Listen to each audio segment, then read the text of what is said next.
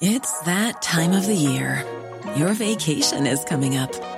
You can already hear the beach waves, feel the warm breeze, relax, and think about work. You really, really want it all to work out while you're away. Monday.com gives you and the team that peace of mind. When all work is on one platform and everyone's in sync, things just flow wherever you are. Tap the banner to go to Monday.com. There's never been a faster or easier way to start your weight loss journey than with PlushCare. PlushCare accepts most insurance plans and gives you online access to board-certified physicians who can prescribe FDA-approved weight loss medications like Wegovy and Zepbound for those who qualify. Take charge of your health and speak with a board-certified physician about a weight loss plan that's right for you. Get started today at plushcare.com slash weight loss. That's plushcare.com slash weight loss. plushcare.com slash weight loss. You're listening to Cork Today on replay. Phone and text lines are currently closed. This is Cork Today. Cork Today with Patricia Messinger on C103. Cork's greatest hits. C103. And a very good Thursday morning to you on what is a lovely bright morning. And it's kind of bit of an autumn nip there I felt uh, earlier on. But it really is lovely to have some sunny spells and some blue skies.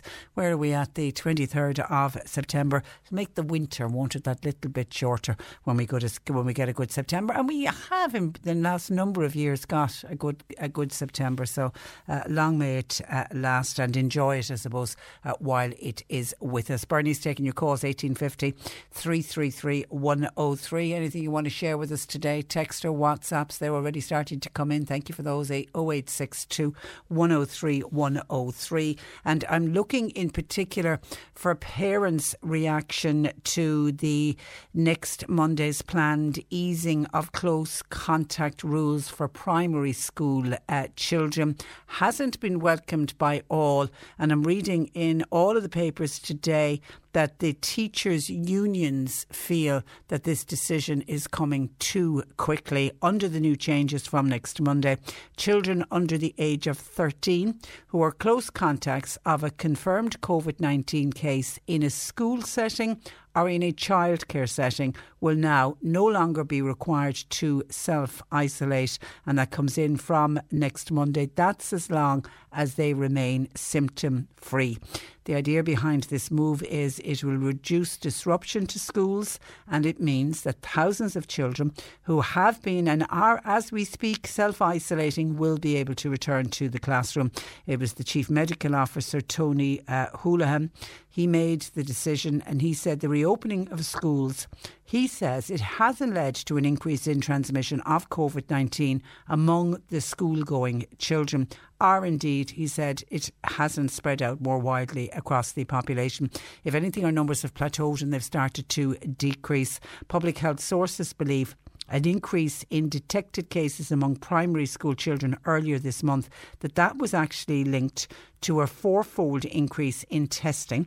And it said case numbers have now stabilised and they've been stabilised for the last 10 days. The easing of the close contact rules. Now, it won't apply to children who are a household close contact of a positive case, and that's due to the higher risk of disease transmission in those s- settings. So, if a child is confirmed COVID positive, while he or he or she's bubble at school can remain in school. If that child has any siblings, any brothers or sisters at home under the age of 13, or anyone in the household who isn't vaccinated or hasn't recovered from COVID 19, they will have to remain at home. And the rules that are in place now will stay in place, where they'll have to go for their COVID test and test again on day 10. And only if they're negative on the day 10 result will they be allowed back into the uh, classroom. And they still have to restrict their movements the very same way that they that they're doing at the moment. Existing rules will also continue to apply to primary school students who attend special schools or who attend special classes. Overall public health advice remains that any child aged 12 years or under who displays symptoms which are consistent with the virus They need to rapidly self isolate. They must not attend school or a childcare setting. They cannot socialise and they can't do that until they get a negative result and until they're 48, 48 hours after they are symptom free. Now, the Irish National Teachers Organisation, the INTO, they were straight out of the blocks yesterday about this. Their General Secretary, John Boyle, they, they feel that these changes, if the Department of Education and NPHET want to bring in these changes, they reckons that they should be deferred until more reliable data on the outbreaks in primary school is available. He proposed that any changes should come in from the 1st of November and the 1st of September is when the schools will reopen after the Halloween midterm break. And he said that would allow time for better data to be obtained and sufficient time for considered uh, analysis. Forsa, then, on the other hand, but Forsa are the group who represent about 14,000 staff, including the special needs assistants. They've welcomed the changes on the basis that the students who are in the special education se- setting that they're excluded. They the rules will remain the same for uh, uh, them.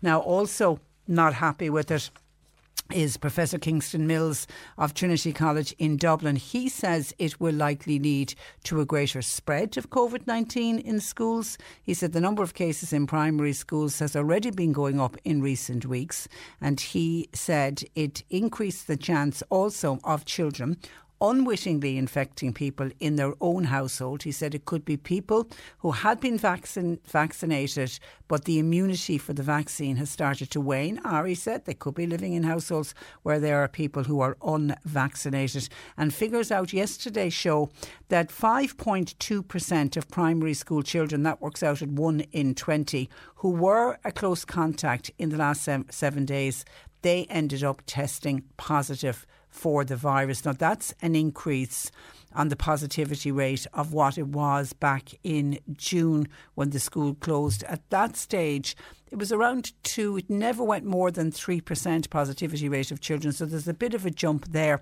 on the number of children when they get identified as a close contact going forward. They might not necessarily have any symptoms, but 5.2% have tested uh, positive. And then, of course, as we mentioned yesterday, the number of cases in primary schools has doubled. Now, it's doubled from a very small base. Let's not get too excited about this. It went to, there was 90 outbreaks in schools last week.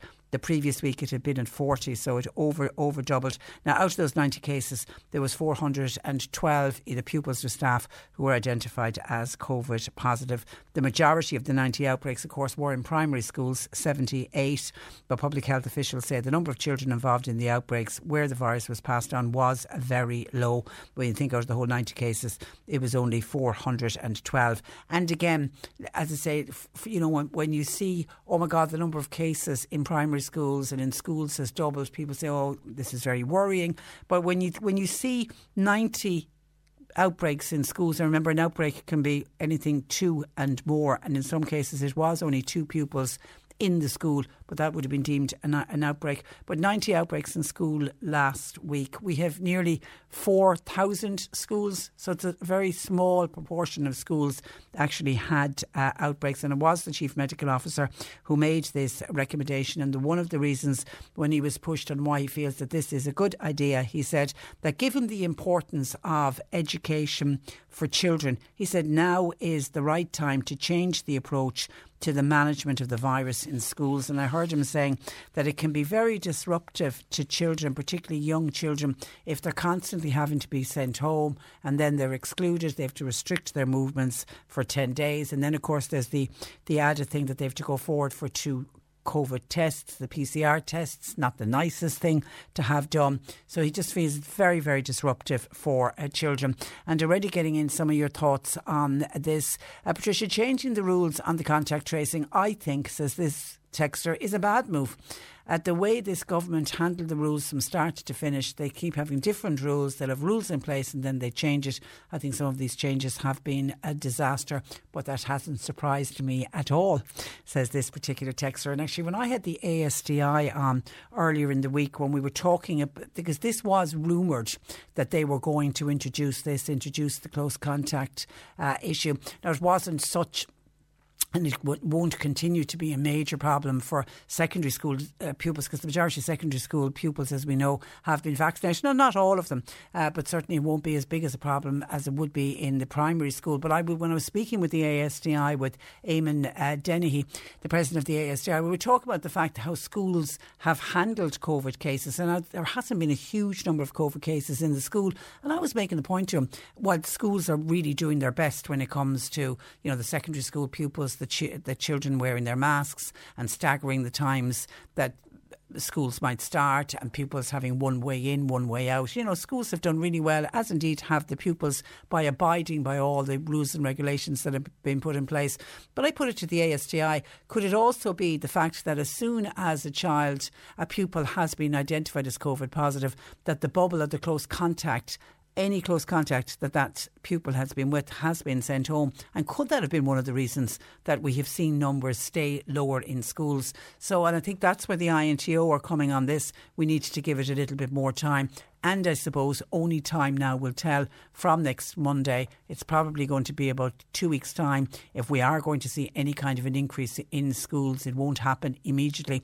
And only time will tell if Tony Holohan has made the wrong decision on this one. But looking back on a lot of the decisions that Tony Holohan and NPHET have made, they haven't been wrong. You know, they they're very measured in the decisions that they make and they don't do things on a whim and they certainly aren't forced into making any decisions and they're not lobbied by any groups.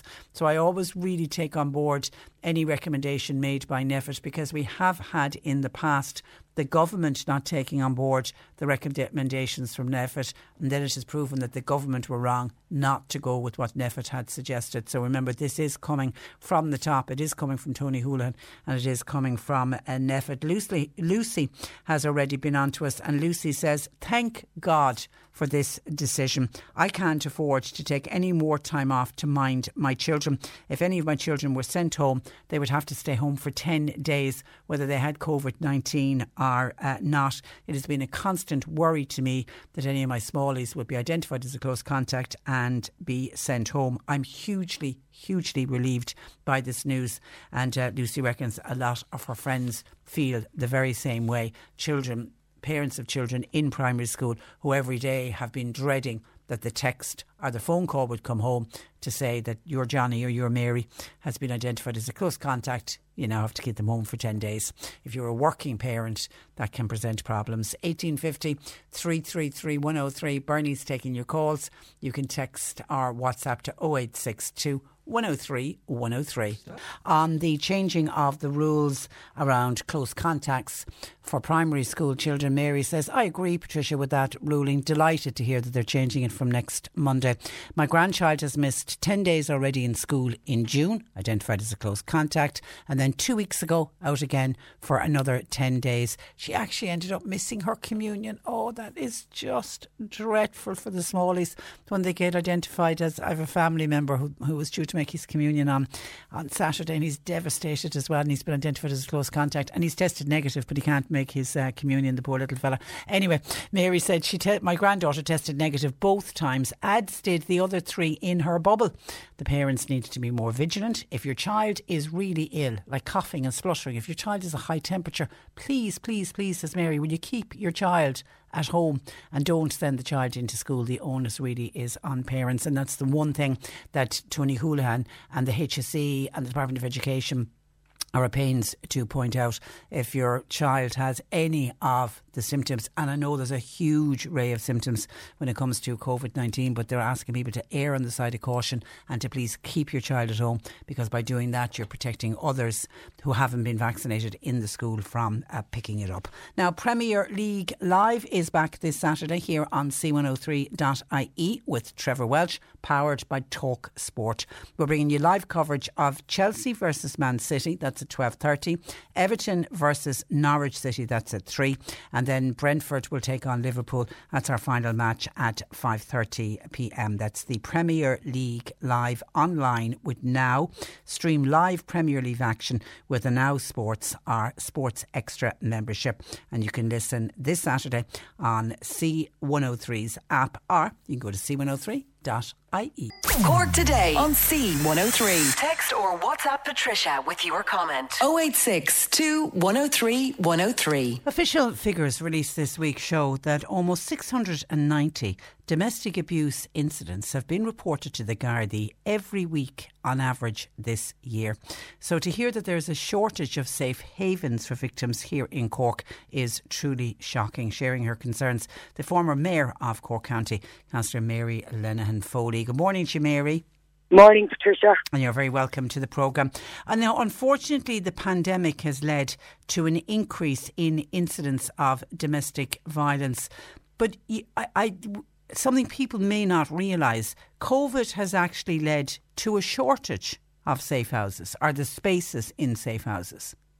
Yes, they have, Patricia. And I suppose this came to my attention a number of weeks ago when I was in touch with Yana, which are You Are Not Alone.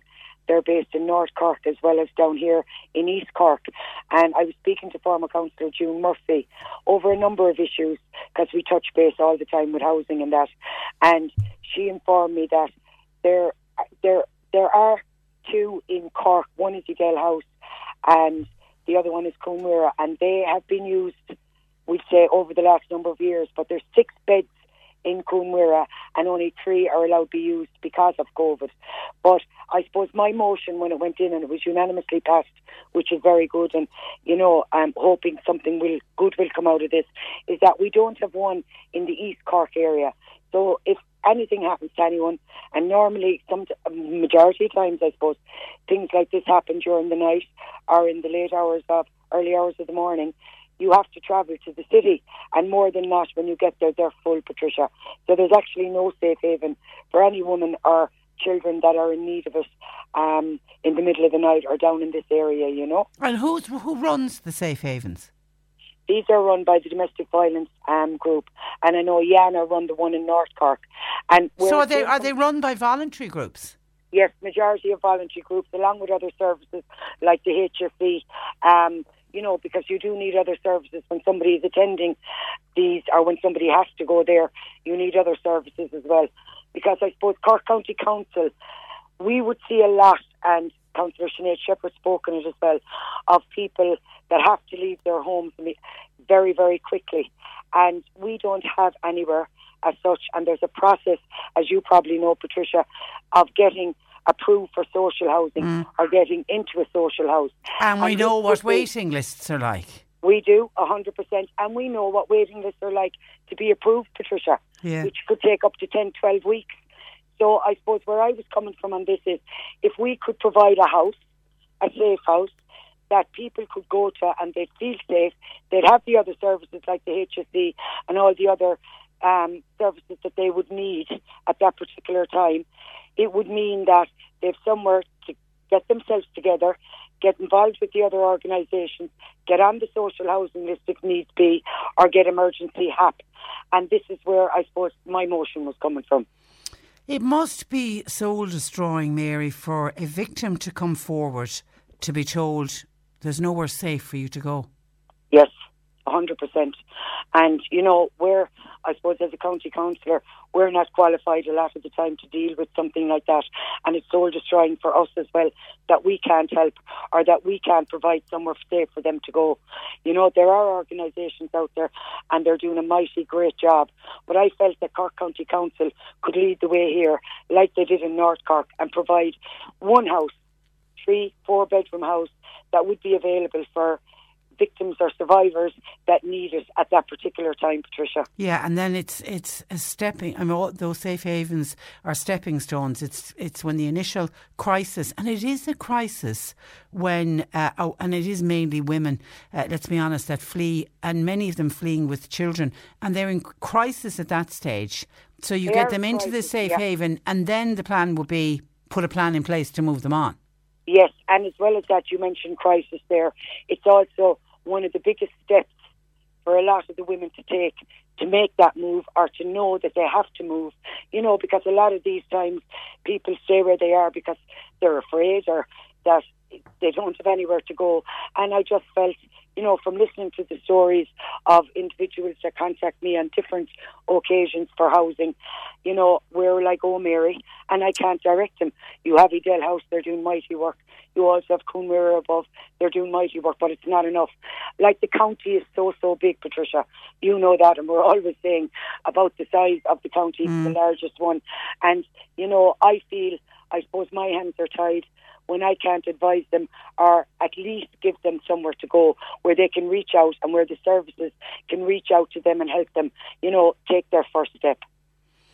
Yeah, and and you know how often have you heard, and, and indeed we've been privileged to interview uh, people over the years who have finally fled domestic violence uh, situations, and you know when they share their stories, and you hear them inevitably say, you know, why they stayed so long was they had nowhere to go, or they weren't capable of going anywhere, and there was literally nowhere safe for them to go. So yeah, we, we need to have more places and, and let it be known that there are safe places for, for exactly, these people. Yes.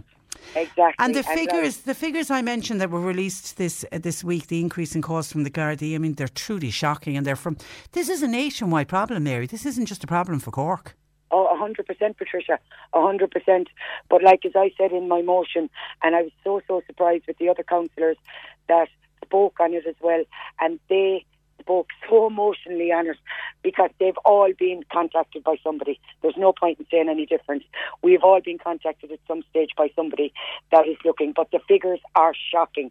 And I suppose, yes, it was mentioned, I read that in the paper during the week, that, you know, because of COVID, did, did because of COVID when you're at home and when there was nowhere else to go, is that the reason? Mm. Or was it there all the time, Patricia? You know? Yeah, it just it, it seemed to um, maybe it it has forced more people to come forward and say I can't do this anymore. I mean, it's only time will tell as to what was the increase. Was it the pandemic triggered it, or was it that because we know it's such a hidden problem. We've never been able, and we never will get accurate figures on how many people are suffering from both males and females because it's such a hidden problem. It is such a hidden problem, but I think as I mentioned, if somebody is brave enough to come forward and feel, look, I need help, I need the supports that are out there. And like Cork County Council, and I said that in my motion, can't give the supports that's needed. That would be through other organisations that would tie in with this safe house so that you'd have somebody there to help them on their pathway to providing you know, the forms that's needed, the filling out of the forms. That's the last thing anybody wants to be doing when they're in a crisis. And to help them get make that step so that they can get a safe home for themselves, whether it be HAP approved, private renting, and on the social housing list eventually. But like these things take time, and when they make that initial big step to move, I think we should have somewhere safe for them to go, Patricia. Yeah, absolutely. So you you say you got unanimous support. What happens now to your motion? What happens now is we have um, an SPC on housing on Friday afternoon and Councillor Seamus McGrath is the chair of that, and I've spoken with him this week even. That motion is now um, put forward to that committee, because that's the committee on housing that deals with, I suppose, deals with stuff like this. So um, it's coming in front of the Housing SPC on Friday tomorrow afternoon, and they will tie in then with other services as well, and we'll discuss it further from there then where this should be. As in, East Cork is a large area as well, Patricia. So, in one of the major towns in East Cork, I would be looking for a safe house. So, hopefully, with the unanimous support I got from councillors, that I get the same from officials and that we can start the process. Okay, well, well done for getting the ball rolling on this, uh, Mary. Congratulations to you uh, on that because it's it's something that needs so badly to be done. Listen, thank you for that, and thanks uh, for joining us this morning. Thank you very much, Patricia. Thank you. Good morning to you. That is East Cork uh, Councillor Mary Linehan Foley. And Micah says, in relation to domestic abuse calls and people ringing on Garda Síochána, uh, telling them that your husband or your wife is beating you physically or is mentally abusing you. Micah says is a waste of time and effort as it might not even be recorded. And furthermore, a verbal complaint is rarely investigated, according to Michael. To make a complaint, about domestic abuse, you have to make a written complaint. When you do that, then the Gardaí must investigate. Otherwise, it's a waste of time. So if you have a complaint to make about domestic abuse, abuse or any other complaint, you need to make it in writing, not verbally. But I'm, I'm assuming, Michael, it's the initial phone call when somebody picks up the phone to say, I need help. Then uh, is that explained? I'm assuming that's explained uh, to the person. And often it's somebody reaching out, and the Gardaí have noticed this increase in calls, and it is somebody reaching out who, you know, suddenly has got to the stage where they need help. Because usually when somebody reaches out, a victim of domestic abuse, it's not that it's just happened. In many cases, this has been going on for many months and indeed many years before somebody finally has the courage to say, I need help.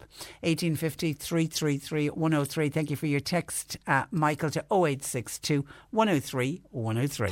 Cork today on C103. Call Patricia with your comment. 1850 333 103. And just in a message in from our street fleet on traffic to say a truck has shed part of its load on the Dunkettle interchange southbound. The Dunkettle team are working to clear it at the moment, but you need to take care on approach. That's southbound at the Dunkettle interchange. A truck has shed part of its load.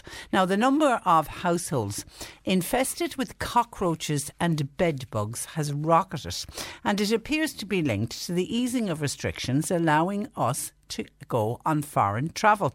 To find out more, I'm joined by Trevor Hayden, who runs Complete Pest Control. Good morning to you, Trevor.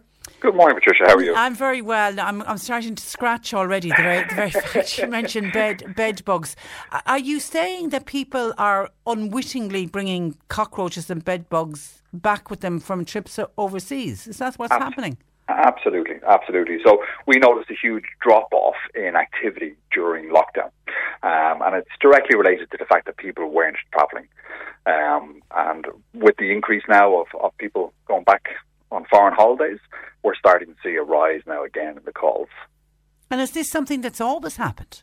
Oh yeah, every summer we, we would have from, from about June on we would have uh, an increase um, in, in the likes of bed bugs and uh, and cockroaches, and it's purely linked to, to travel.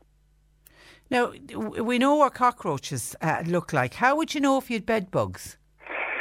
Um, most people, when they call us to deal with a bed bug issue, they they have never seen the bed bug.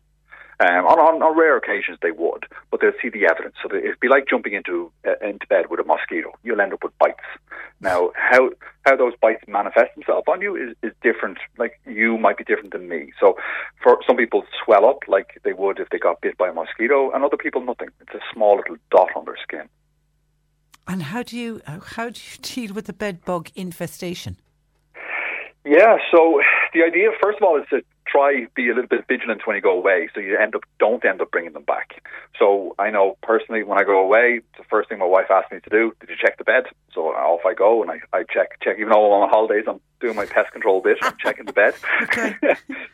kind of take kind of takes the ro- romance out of it. Uh, a weekend away with the absolutely. wife. Listen, I think it's great that somebody would come with me and check the bed. So well, so well done. So you're checking the bed and what? And you're looking for what?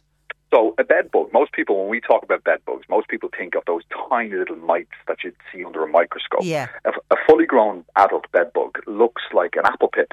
That type of size, shape, and colour. Okay. So they're quite large. You can quite easily see them with, with your eye. So I'm looking for bed bugs. We're looking for their droppings. So it's like you got a ballpoint pen and made loads of little dots, and it's generally uh, at the corner of, of the mattress or the bed. Um, and also there's a thing called casings. So a bed bug sheds its skin like a, the way a snake would or something like that, and you end up with a small gold kind of coloured. It almost looks like a, a scab, but it's a gold coloured, uh, like uh, uh, skin of the actual bed bug itself. And if you arrive to a hotel abroad and your wife says, "Off you go there now, Trev, check the bed for me," and you find that evidence, what you, what what would you do? I'd be straight down to reception. I, Oh, would I you? would not. I would not be staying in that room. Oh, well done. And have you ever had to do that? No, No, but okay. many, many years ago, I did accidentally bring one home. We were doing a really, really bad job, and I woke up on a Saturday morning and I noticed a couple of bites in my arm, and I'm saying to myself, "Oh no, I don't believe it." So my wife headed off with the kids to do their activities on a Saturday, and I tore the bed apart, found the the bed bug, and sprayed it, and made the bed. Perfect crime. She knew she knew nothing about it. Because if you if you bring a, a couple of, I mean, you need to bring a couple of bed bugs back, will you, for them to then take off you can- and? No, one, No, one, one? one is Oh. one is one too many. You know, it's it's you know, you just these, these guys. Well, look, they, they bite you, so it's- it's really unpleasant. Um, and we've found them. So they're called bed bugs because they bite you when obviously when you're in bed. But in reality, they live in and around the bed. So we've found them inside of alarm clocks, bedside lockers, you know, the wall floor junction. So, but more often than not, the, those hiding spots are not taken up until the good hiding spots, which are the easy hiding spots, which is on the mattress and the headboard. When it, when they're all gone, then they'll move to other other spots. Okay, but that's where you're most likely to find them. Yeah. And you you also offer good advice on how we can protect ourselves. And and I realised when I was reading this uh, yesterday uh, that this is the mistake I make. As soon as I arrive into a hotel room, I have to unpack immediately. You say that's the wrong thing to do.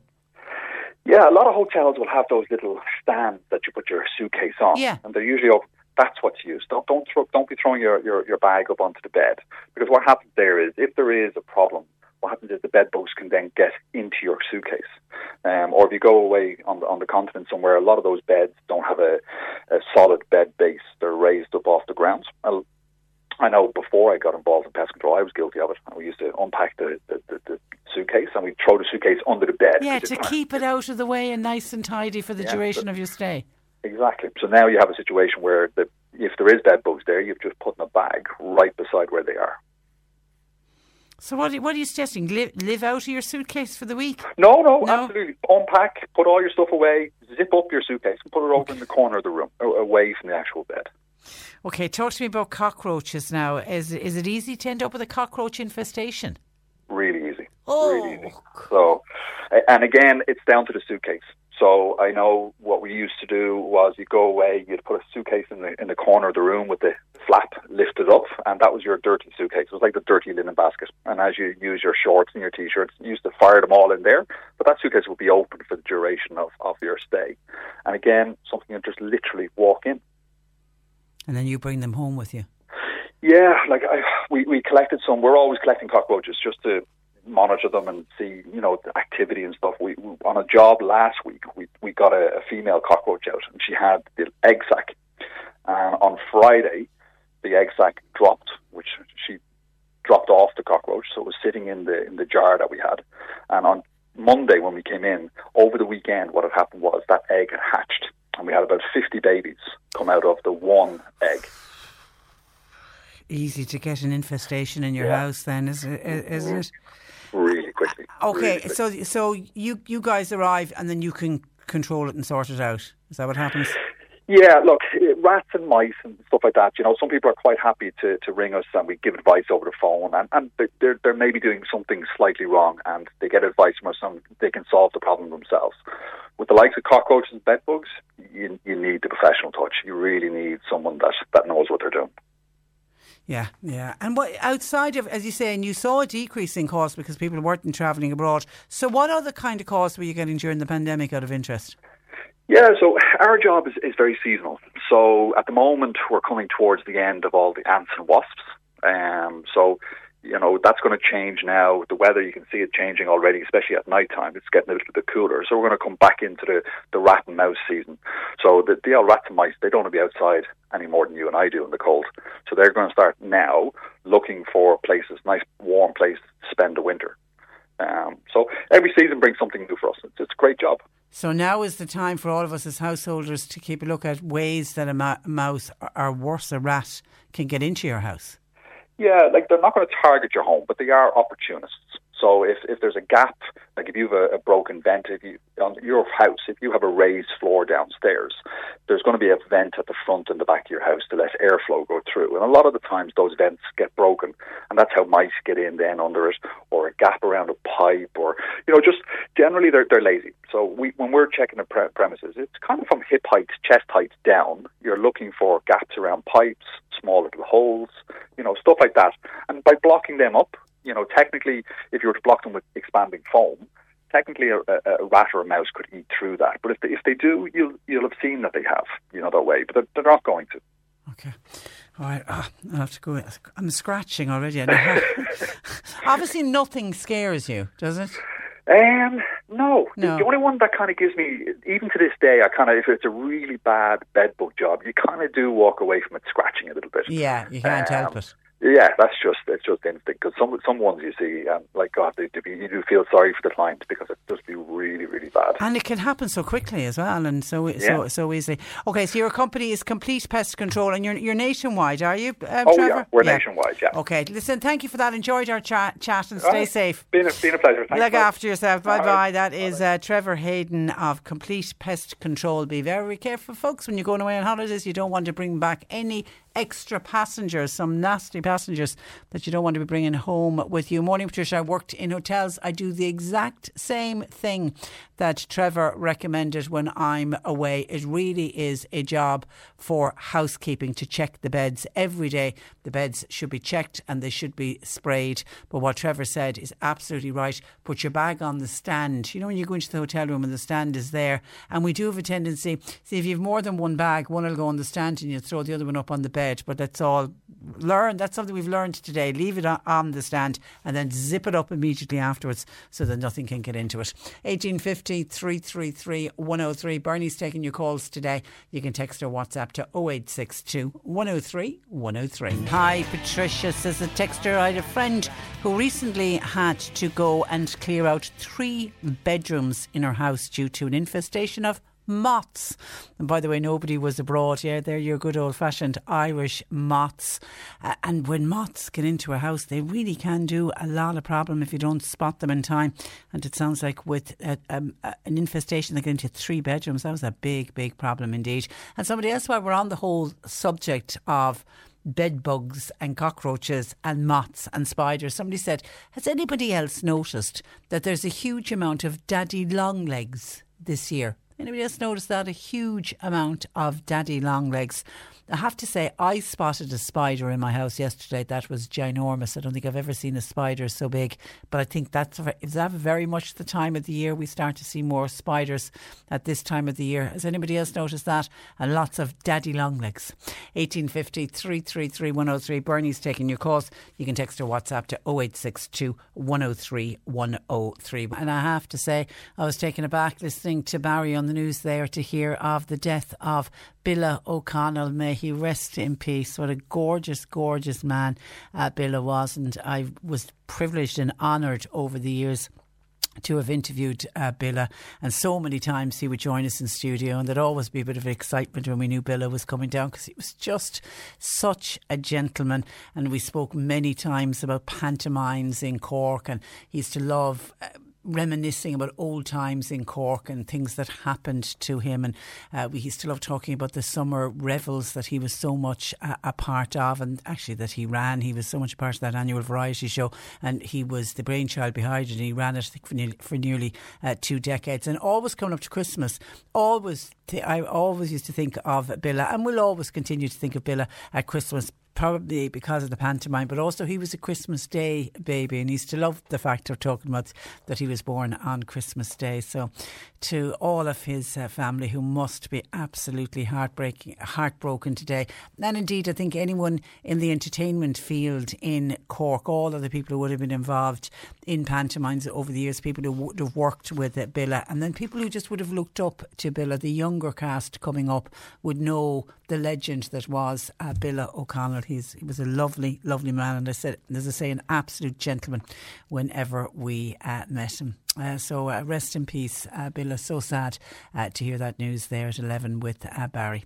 1850 333 103. We were talking about bed bugs and cockroaches and spiders in the last hour. That's prompted some commentary in from people.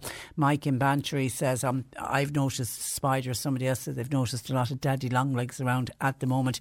Mike in Bantry is obviously a person who knows about spiders. He says, the reason that you're spotting so many spiders at the moment are spiders are mating. They mate the first two weeks in September, and I did not know that. Mike says, I don't brush the cobwebs away. Why? Because I like spiders. Well done, Mike. They do a lot of good in the garden and outside the house and in the cow sheds, says uh, Mike. So he has great respect for spiders. A lot of people are scared. I'm not scared of spiders, though. I, I can't say I'm scared of spiders, but just there was this very large one that I spotted in the house uh, yesterday. And then on bed bugs, uh, Heidi, zero in bed bug killer spray. Patricia, you can buy it online. I always keep a can of it in the house. I worked in hotels in the UK, and when you work in hotels, you'll know the risk from these little creatures. so, zero in bed bug killer spray if you're looking for it. And somebody else sent in a text that said, I'm scratching all over driving the car listening to you. I know, why? what is it that as soon as we start to talk about bed bugs or cockroaches or any kind of spiders, you start scratching. And I think the worst one, and now that I'm thinking of it, I'm going to start scratching, is whenever we talk about head lice. And whenever over the years I've done interviews on head lice, you know, every now and again there'll be, you'll hear about schools getting kind of infestation of head lice, and every second child in the classroom will have head lice, and the dreaded note goes home to say there's been an outbreak of head lice in your child's classroom. And and I'm assuming that that still happens today. Do those notes still go home? And then how do you deal uh, with it? And I have to say, as a child growing up, I can hand, put my hand up and say, I never got head lice. I had a sister then who had really gorgeous thick hair, and maybe that was the reason. She, if there was head lice in the school, my sister Paula would inevitably come home and she would have them. And I kind of had very sort of thin hair, poor hair. in comparison to her. I never once picked up head lice, and we had that that comb that my mother used to use, that creamy coloured comb, a fine tooth comb, was that what it was called? And you'd go down through it. And then there was some sort of a conditioner or a lotion that we used to, was put, that, that mum used to put in our hair. Was it every week or every two weeks during the school terms? I can't remember. And that was meant to get rid of it. It was called Colette. I do remember that because of, I have another sister called Colette, and we used to say that this product was named after her. But it was some kind of a lotion that was just put into your hair and it prevented um, head lice. I don't know how it's dealt with today, but it is certainly it's a scourge when it happens. And as I say, I'm starting to scratch now the very fact that I'm talking uh, about it. 1850 333 103. Martin in West Cork says, Hi Patricia, what are the real reasons why electricity, petrol, gas prices and everything is going up. Is it abuse of the position of the oil companies? Are they putting up the price? Are they taking advantage of the position? I am wondering. And that's from Martin in West Cork. Well, oil prices. I know at the moment one of the main reasons that they say that oil prices are going up, and of course, once oil prices go up, the knock on effect, you know, for motorists, that goes up, but everything else goes up. Gas goes up, your home heating oil, everything goes up with it. The global demand for, for crude oil has increased, and that's to do with economies reopening. As everybody started to reopen after lockdown, there was a huge demand for crude uh, oil, and that obviously the knock on then was that Irish petrol and diesel prices went up, and you could really see those rising throughout the summer months. And I know back in August of this year, I remember reading about it, there was a diplomatic row going on between the two Arab nations who are make up the uh, OPEC, the organisation of the petroleum exporting uh, countries, and they had the this series. Uh, I don't know what the diplomatic row was about, but I remember reading about it, and we were told that if this doesn't get sorted out soon, the price of a barrel of oil is going to keep going up and up and up. So no doubt that's probably part of it as well. But one of the main reasons that we're paying more at the moment is this global demand for crude oil. Seemingly, when businesses open up, it's easier for businesses to close down, but when they start to reopen, they there's a huge demand for crude oil. So that is one of the uh, reasons for sure. But yes, everybody is noticing that. Uh, anything to do with fuel uh, certainly is on the increase. 1850 333 103. Back to the issue we started the programme with from next Monday the changes to the way children are to be deemed a close contact of a confirmed case in school, they now will no longer from next Monday be required to restrict their movement for 10 days, which is the way it is at the moment. Hi, Patricia. The coverage on the media for the last couple of weeks has all been about the 12,000 odd children who are off school because they've been deemed close contacts. That schools and parents were finding it so disruptive as most of the kids were well and were sent home and then all tested negative. Now the government, along with NPHET, have listened and reviewed it and they've removed the need now for non symptomatic kids to stay out of school.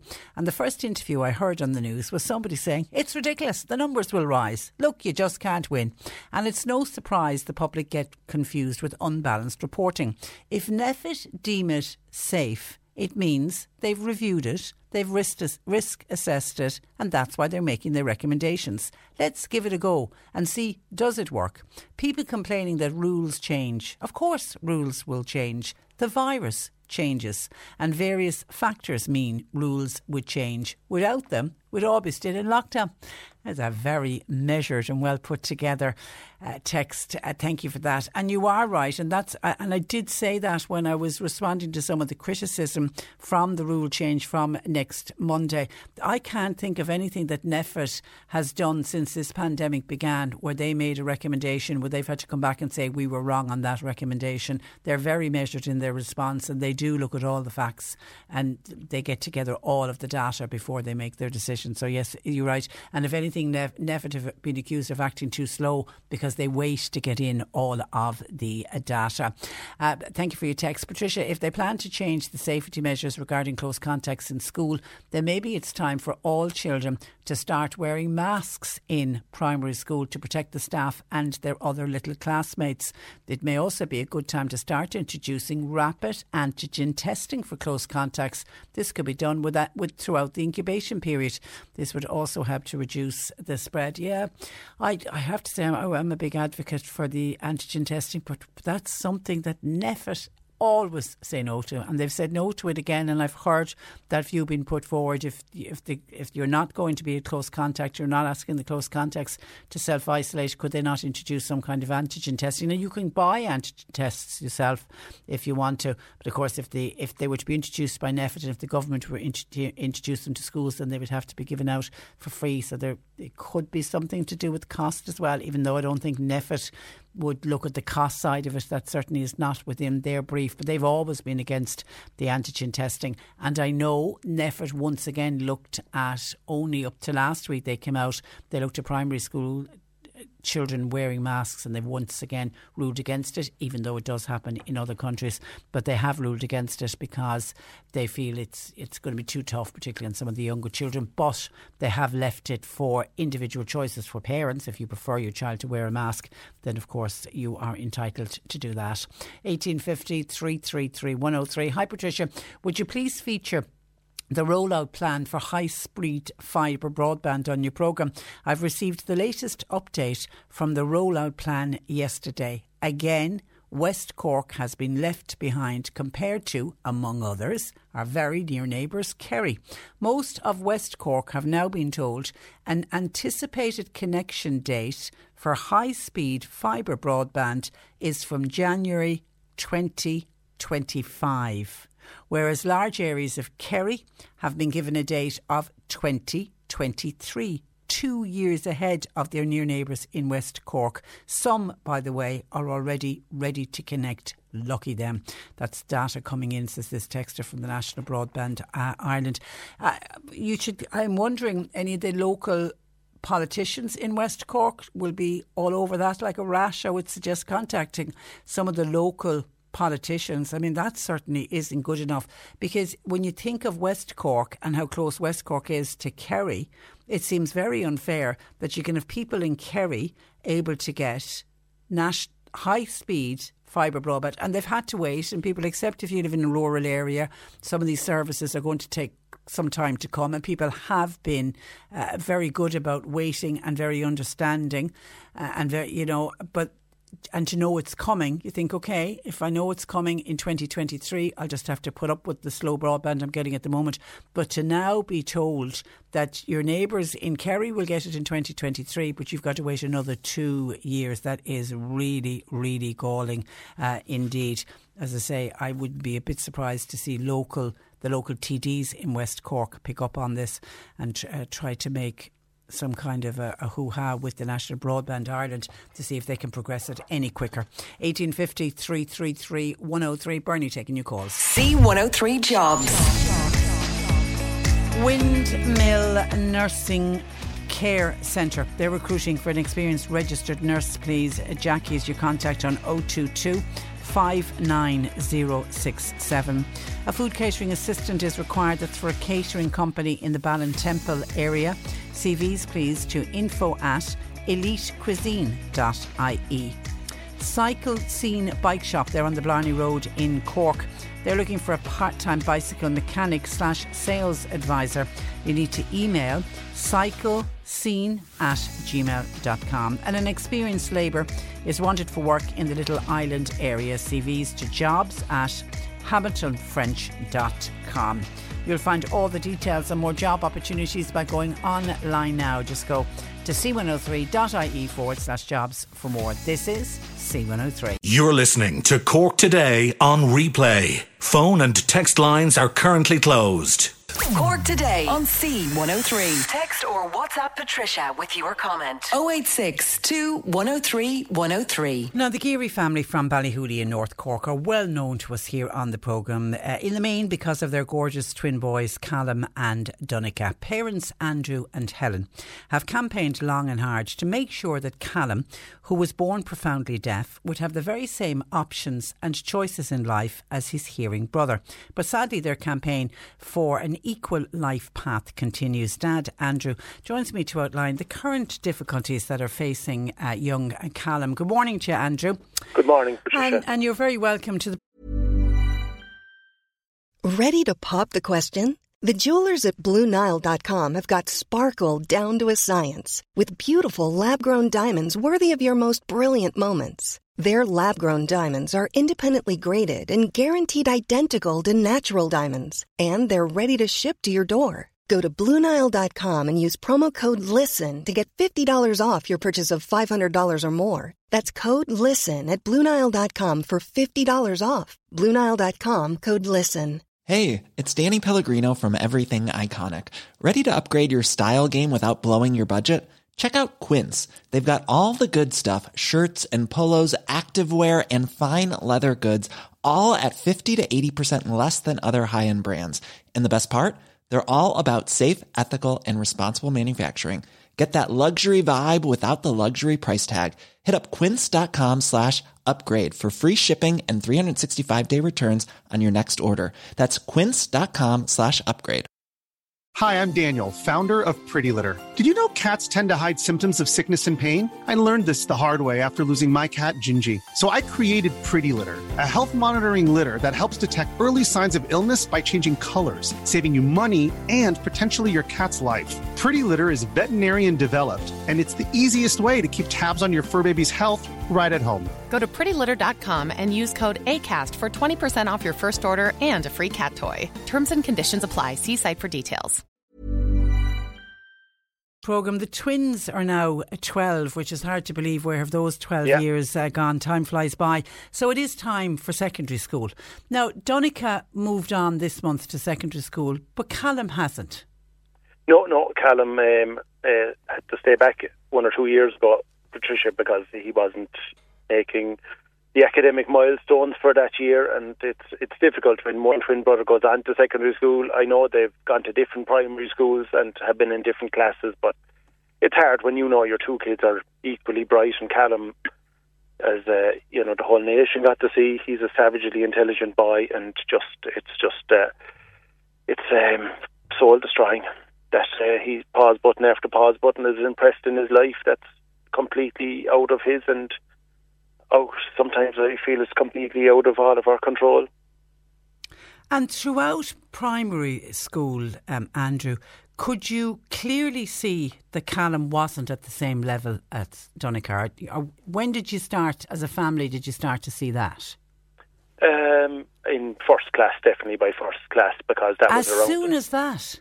Yeah, it's just as I, I, I think I might have said it to you and your listeners before. I discovered the work of Marc Marschark, who is the primary deaf education expert on the planet, and he's become a firm friend and supporter. And he came to Ireland in 2008 and did a study. And after reading his book, I knew that uh, things weren't right. And but again, you, you wait and you have, uh, you know, we're all patient as parents, and uh, just but by the time that that kind of that year kicked in, I, we were just beginning to see that Donica was, you know, wide, miles and miles uh, ahead, and that was despite some brilliant teaching and brilliant work by Helen at home.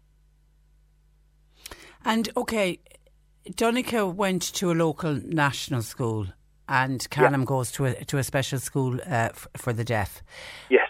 But the problem is that what Callum needs is a one-on-one sign language interpreter. Is is that That's the it. simple solution? Yeah, that's a simple solution. He needs someone that's fully fluent, and the same as any one person learning a language, you have to learn that from the best. You can't learn that from someone that has- only got a leaving cert level in that language, and you need someone that has become at one with that language and that has that at a level eight, a degree level at the very, very least, and that's what we expect of everyone within our education system. But sadly, that that position is is lacking and has been lacking for over a hundred years in our deaf education system, and it's there in the Irish Sign Language Act of 2017, which was led by a 40-year campaign by the Irish Deaf Society and the deaf community and Cathaoirleach of the Seanad, Mark Daly, who pioneered that from 2013, and it was knocked back a few times. That act was commenced last December by President Michael D. Higgins, and still it's sitting on a shelf, totally unimplemented.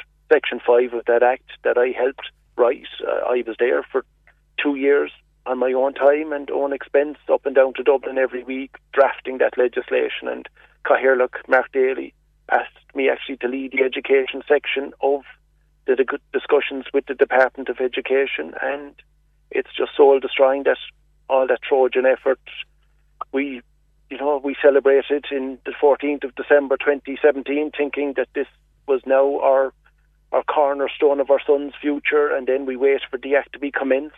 It was given three years, so every department was given three years to ready itself, health, education, and justice mainly. And um, sadly, a lot of people just still playing catch up, and uh, it's just uh, soul destroying, really.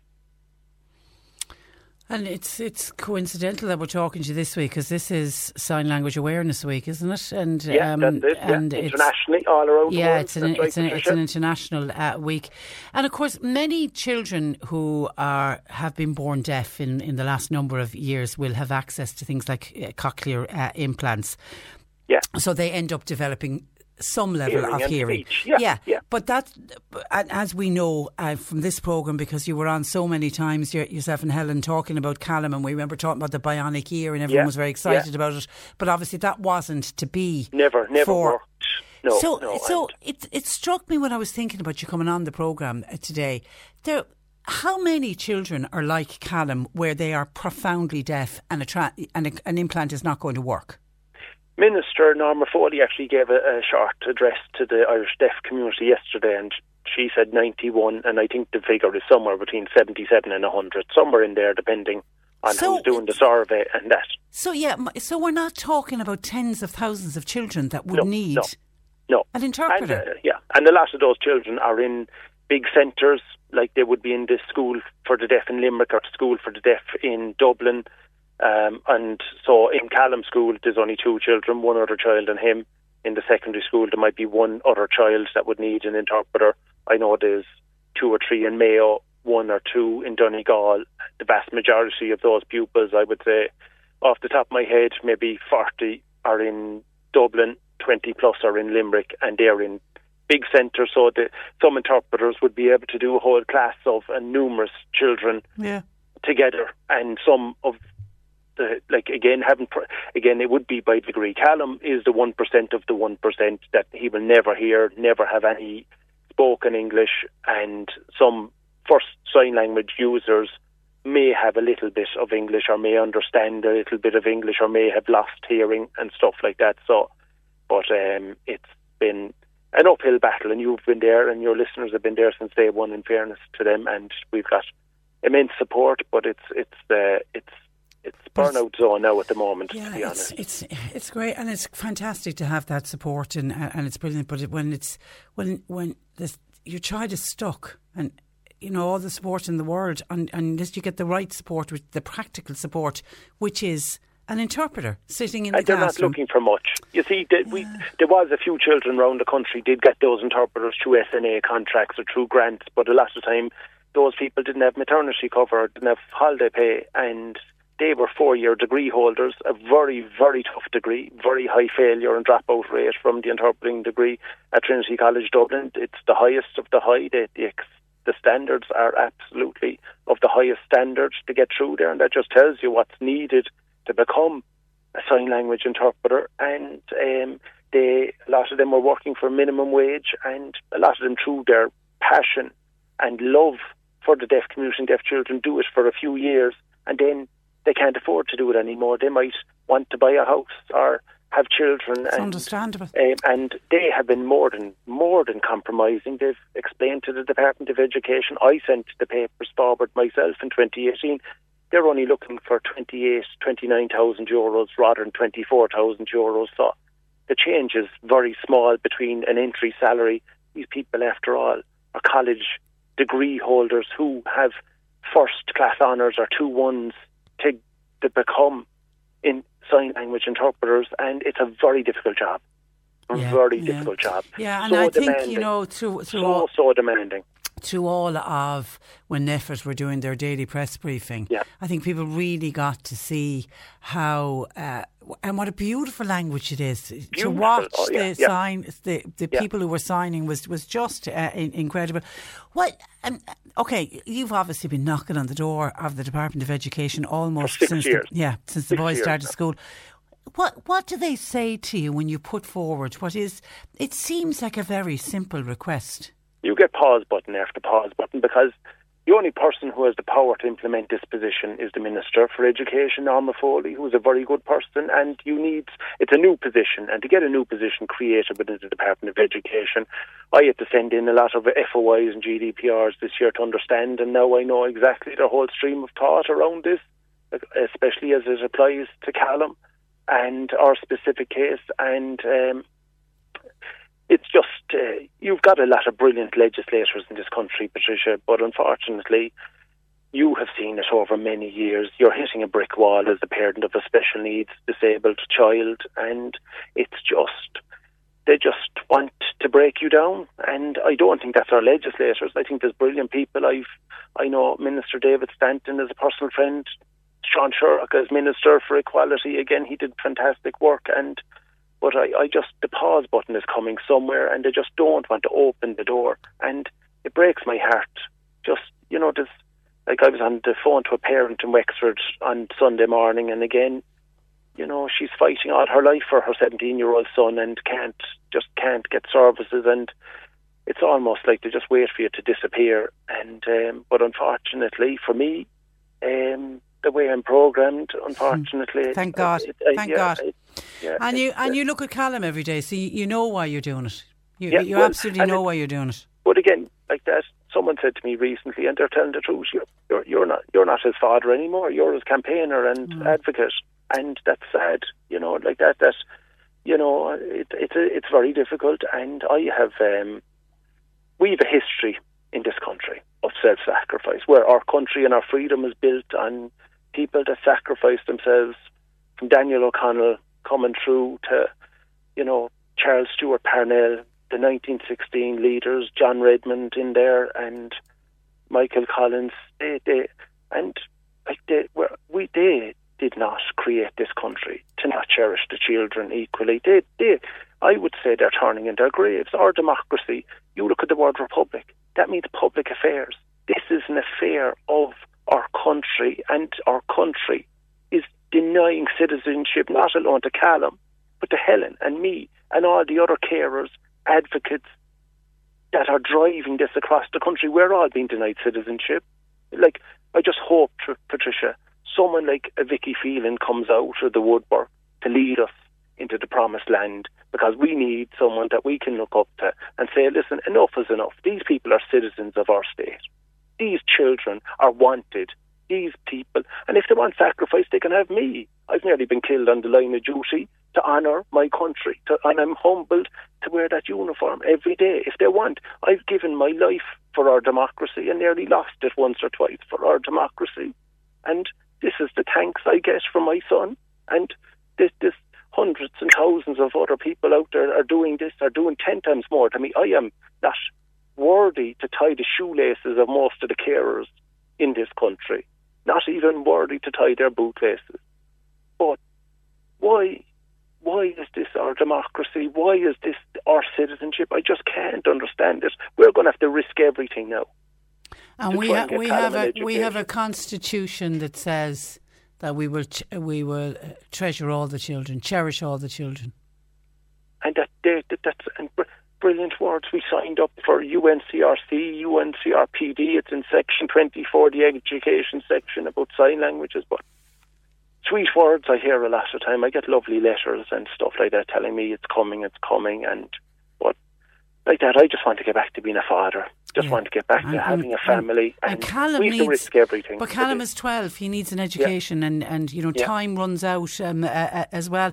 And I actually, I thought of young Callum yesterday when I was reading the report um, showing that people in this country with a disability have one of the lowest employment rates Yeah. in the EU. And young Callum already worries about getting a job and he's only 12. Yeah.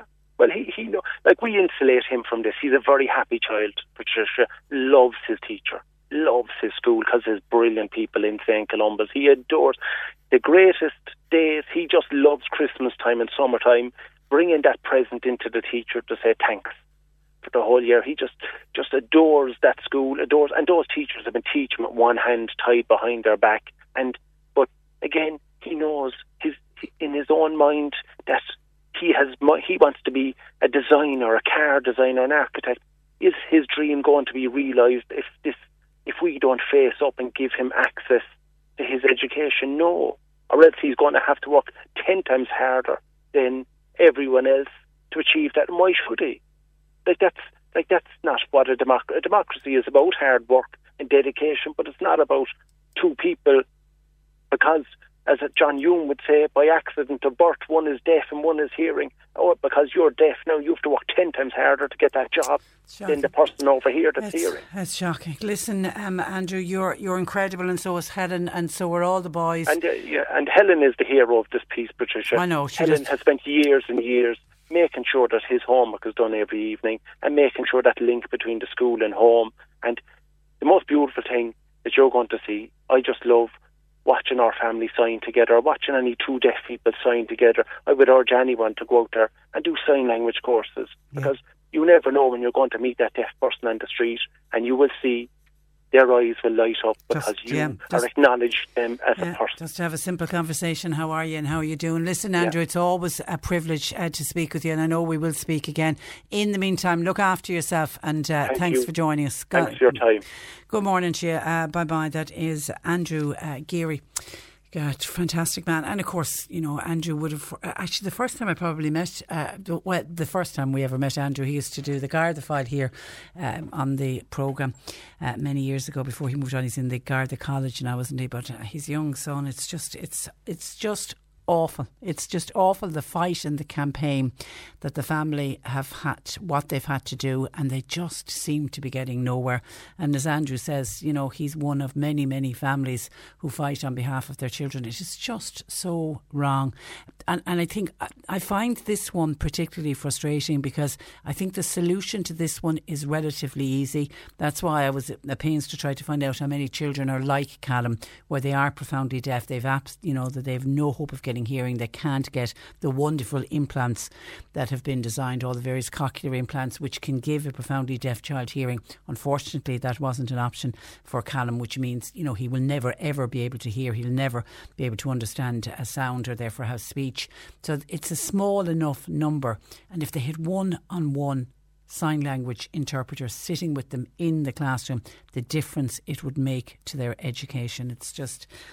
Uh, it defies. I just can't understand it. I can't understand why somebody is not seeing the wood from the trees and realizing how easy this particular one little particular problem that is facing somebody with a disability because there's so many other problems which are probably much more harder to solve but this one to me is just it's a no-brainer uh, so well done uh, Callum is- so lucky and indeed all of the Geary kids are so lucky to have somebody like Andrew um, advocating and the wonderful mum uh, Helen we wish them well 1850 333 103 Bernie's taking your calls you can text or WhatsApp 0862 103 103 Cork today on C103. Call Patricia with your comment. 1850 333 103. And we're going to Bandon Garda Station for this week's uh, Garda File. I'm joined by Sergeant Morgan O'Sullivan. Good morning to you, Morgan. Good morning. Patricia. And you're, you're welcome. Okay, let's start with something we don't often report the theft of kayaks. Uh, it was in the Kinsale area. That's correct, correct Patricia. Um, the Gardaí Kinsale, Garda Sister, are investigating the theft of two kayaks uh, from the Oyster Haven area, which occurred between Saturday, the 21st of August, and Wednesday, the 25th of August.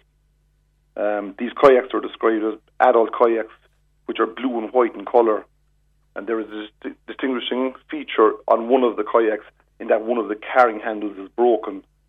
You know, as your listeners would be aware, um, kayaks are a large item to transport. Mm. So if anyone knows someone transporting blue and white kayaks that caught their attention in Oyster Haven or the surrounding area between the 21st and the 25th of August, or indeed they've been offered the sale of such items in recent weeks, the Gardaí Kinsale would appreciate a call. Um, in, actually, in a separate but similar theft, um, which also occurred at the end of last month, between Tuesday the 24th and Monday the 30th of August, there was three kayaks taken from Ratmore Kinsale, and these consisted of two double kayaks, which were again were blue and white in colour, and also a single kayak, which was green and white in colour. And as in the previous case, these were sit-on kayaks, and again the Gardaí in Kinsale are investigating this incident. And you would assume, Morgan, more than likely they will try to sell these on. Isn't that the likeliest thing that will happen? We would assume Yeah. so, and there has been a number of instances uh, separate to these as well where kayaks um, have been stolen in the West Cork area. While not too common, it has occurred on a few occasions during the summer. Yeah, so if you're offered a bargain buy kayak, you need to stop and think, why are you being offered it so reasonably uh, priced? Okay, theft of a puppy. This happened in Dunmanway. That's correct, Patricia. Yes. Uh, the Gardaí in Dunmanway are investigating the theft of a puppy from the Balnacarrig area, which took place between the 10th and 11th of this month. Um, I suppose last year we saw the escalation of incidents relating to the theft of dogs, and unfortunately these types of incidents are still taking place. Um, the pup stolen in this incident was a husky cross with a German Shepherd, and the description of the dog on the date of the theft was a male puppy, seven weeks old, and was black, fawn, and tan in colour. And if anyone did observe any activity on the night of the 10th of September into the 11th of September and has any information that might be of benefit to the investigating Gardaí, I would ask them to contact the Gardaí in Dunmanway. Okay, seven weeks old. That's a very young uh, pup, and people need to be so careful if you're buying a pup where you're buying your your pups uh, from. Now, there was a robbery in Ballinhassig, and you're putting out a further appeal on this. This is back to the 9th of September. That's correct. uh. It was um, the day of our last Garda file, actually, with you, yourself and the Gardaí in Bandon are appealing to the public for information in relation to this robbery, which took place at the post office in Ballinhassig on that Thursday, the 9th September. Um, shortly before 4 p.m., two masked men entered the post office section of a shop in Ballinhassig and demanded a sum of money. Um, one of these men was armed with a shotgun, and the second was armed with a machete. Um, these men fled uh, the scene in a grey Citroen C3 vehicle, which is, is believed to have been driven by a third male. Now, the suspect offenders um, drove in the direction of Sport Hill and Liberty Hill, um, and at approximately 4:20 p.m., the grey Citroen C3 vehicle was located alight in a field near Sport Hill. Now, Gardaí are appealing to anyone who may have witnessed this incident to come forward. Anyone who was on the Sport Hill Road in Ballinhassig between 3:45 p.m. and 4:30 p.m. on Thursday afternoon is asked to contact the investigating Gardaí. I suppose maybe also anyone who may have been have seen the, the Citroen C3 alight in Sport Hill is also asked to contact uh, the Gardaí uh, and any road users who are travelling on the Sport Hill Road who may have camera, including dash cam footage, is asked to make it available to Gardaí. And uh, I suppose uh, obviously, this was a very frightening uh, Yeah, occurrence for absolutely for, for, for, and for the staff. But as we often say to people, even the smallest piece of information, what might, may seem very incidental to somebody, might just be the one piece, the one vital link that you're looking for. It would be, and it, we, if people can contact either Ben Gardas or indeed the Garda confidential line on 1800 666 111 or indeed any Garda station for that matter in relation to this case. Okay, some advice now for third level students. Firstly, some uh, safety advice. Um, students returning to uh, college. This is to do with Campus Watch. That's right, Patricia. Campus Watch is uh, it's similar to, I suppose, a residential maybe neighbourhood watch scheme that we'd have in local areas, um, and it is a crime prevention and community safety programme, and it operates in partnership with An Garda Síochána and all college campuses across the country. Um, and it works on the premise that every individual who is present on a college campus can help to improve the quality of life on site by keeping a lookout for students, staff, all visitors to the campus, and by reporting any suspicious activity to the Gardaí. And just maybe make your listeners aware that any of your listeners who might be heading to college or any of your listeners who have children starting college for the first time, that there are campus watch liaison Gardaí in every part of the country, and their role is to provide you with any assistance should you need our services. Okay, it's kind of a little bit like Neighbourhood Watch, but they're just doing it on campus. Exactly, Yeah, exactly. Uh, yeah. Just for the benefit of everyone who either visits or works or studies uh, on the, in the various campuses around the country. And just if someone is and feels they need the assistance, there is a guard liaison attached to every college. Okay, so contact them. Um, uh, and actually, tomorrow we're going to be ta- speaking with students because we have an accommodation crisis, unfortunately, uh, for students, and people are, are desperately scrambling to either find a property to rent or a room uh, to rent. People need to be careful because criminals, Morgan, are aware of the crisis, and there's a lot of scams doing the rounds. There is indeed, Patricia. And I suppose your listeners are well aware, I suppose, at this stage, of the level of attempted frauds that are currently taking place in various forms, including text messages, phone calls, emails. And I know that you, your own programme has highlighted this, this issue on many occasions. Um, but I might just mention one type of fraud today that, and it ties in with the previous topic in relation to Campus Watch, and that is accommodation fraud, like you said. And we are advising people to be very wary um, of rental scams, particularly in relation to students returning to college. And just figures we have available to us um, from February 2019 to May 2021, that there was over 500 cases of rental scams reported to the Gardaí in this country. And bearing in mind that the number of incidents declined during the COVID 19 restrictions, but there was still over 900,000 stolen in rental scams over this period. Incredible. 42% of the injured parties were under 25 years of age. So uh, a large proportion of, of the, um, the people who became victims were young people. Um, and just maybe to what we would say a red flag or warning signs for people to be conscious of is that when the landlord is unable to meet you or to show you the property in person, um, also when communication is only through text or WhatsApp or some other social media platform, and also when the, the property is offered with no questions asked about the tenant and payment is demanded immediately, we would see them as red flags or warnings. And we just, maybe the following three points I would just uh, briefly go through as a checklist to never agree to rent a property without first having the opportunity to view it. Do not ho- hand over cash, insist on a proper receipt, and ensure that the keys that you're being given work on the property and that you have proper contact details for the landlord or the agent. And it just follow these steps just as a safety to decrease the, the chance of being caught because as the figures outlined there in the previous two years, numerous people have Yeah, uh, because, fallen and these victim. criminals are aware of the desperation of people as well, Morgan. Absolutely. And they'll and play on that. That, that drives people's need to get accommodation even quicker, and then they're playing on that, as you say. Okay. All right, listen, Morgan, thank you for that. We'll speak again, but thanks for joining us this Thanks morning. very much, Good morning to you. That is Sergeant Morgan O'Sullivan, based at Bandon Garda Station. Listening to Barry O'Mahony there giving us the news at 12 midday, he mentioned a campaign. It's called Bikes for Africa, and he was talking about it with regard to the Rotary Club in the city. But actually, the Rotary Club in Mallow have been in contact with the programme to say they're also involved in this Bikes for Africa scheme. Actually, it's a project that has been in the county, has been supported by Cork uh, County Council. And the idea is that they're asking people if you have an old bike at home, a bike maybe that's out in the shed, that once upon a time you used it, or maybe somebody, a son or a daughter in the household used it, and they're now flown the nest, and the bike is there, and every time you go out to the shed to get something, you're moving the bike out of the way, thinking, I must do something with that bike. Well, that's exactly what they're looking They're looking for old bikes that are no longer in use, and they tell us that by sending a bike out to people in Africa, and it's people in Gambia is where these bikes are going. They can actually transform the life of somebody living in uh, in Africa. So, if you have an unused bike in your garage that you would like to pass on, it could be a life changing event for a student in the Gambia. Now, if it's in need of some repair, don't worry about it because they're going to take donations of the bikes. The bikes then are going to be passed on to the Irish Prison Service and a number of the open prisons like Loughan House Open Centre. They're going to do a full refurbishment on the bike. So, what are they looking for? They're looking for strong bicycles because obviously you're thinking about it. These bikes are going out to the Gambia for students to get students to school and to college or to work. Uh, so they're on very rough terrain. They don't have wonderful smooth roads like we have uh, here. So good, strong bikes. Bikes that would suit both primary and secondary school students.